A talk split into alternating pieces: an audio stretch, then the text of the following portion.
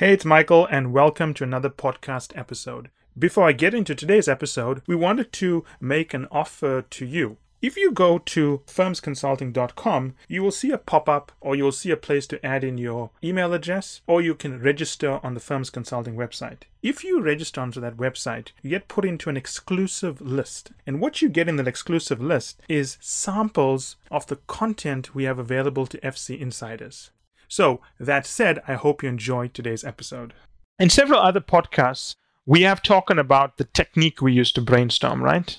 Uh, we've talked about the concept of defining what it is you're brainstorming. Then we talked about the idea of building a decision tree in your head. Then we talked about using drivers, left side thinking, not right side thinking. If you're using right side thinking, it's easy to see and you're going to fail the brainstorming easily. And we also explained the importance of brainstorming. If you know how to brainstorm, do you know how much time in your life you'll save because you will never have to memorize a framework again? So think about that for a second. If you can brainstorm structures from first principles, you will never have to memorize a framework again. And this is what bothers me when I see people reading books like Case in Points and hundreds of other books out there. People just believe that, you know what, I need to brainstorm these things. And you don't have to do that.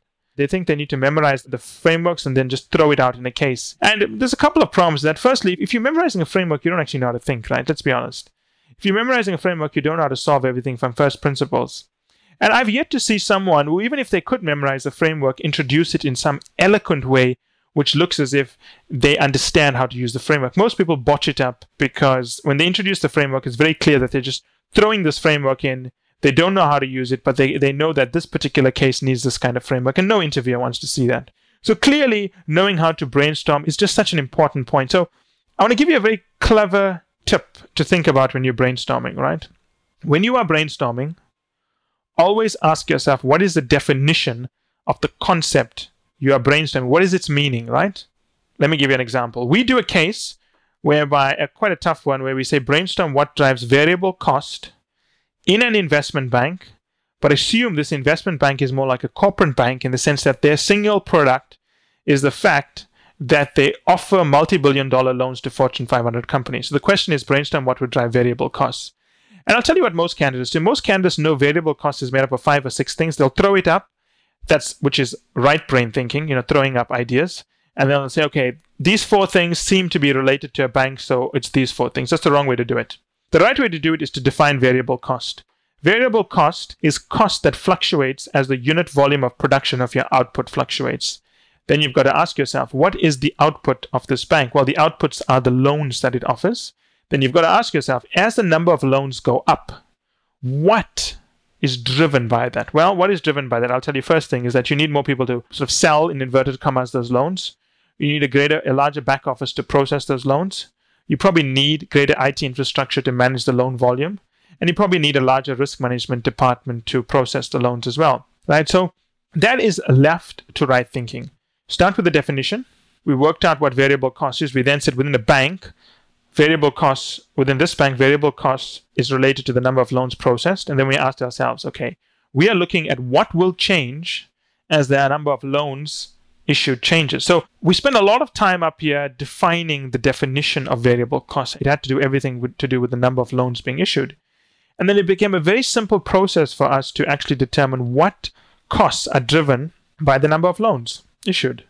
And what many people will do is that they'll do right brain thinking. I'll just throw out variable cost buckets and try to see what makes sense. Now, you may guess the answer here because most people know what comprises variable cost, but again, you're not learning how to think. And you're setting yourself up for failure because even though you'll you know do give yourself a high five for getting it right, you got it right because you just happen to know the structure for variable costs. In a real case whereby you don't know the structure and you have to brainstorm from first principles, which is look at the definition, build a decision tree in your head, and then work with drivers, you will not be able to do it. So the most important tip when working with brainstorming is look at the definition of what it is you are brainstorming. There are a lot of clues in there, and then work your way out from there. And that's it for today's episode. I hope you enjoyed it as much as I enjoyed doing the episode. Finally, I want you to remember that the only way to get access to our special offers, the only way to get our special pricing, and the only way to get samples of our content is to join the list on firmsconsulting.com. It's the only way also to get access to our unique advanced content that we make available to insiders. So if you want to get a sneak peek of things, test it out, see what's in there, this is the place to go. And finally, I want to thank you again for making us one of the largest podcast channels around the world for careers and for the 2 million downloads and counting.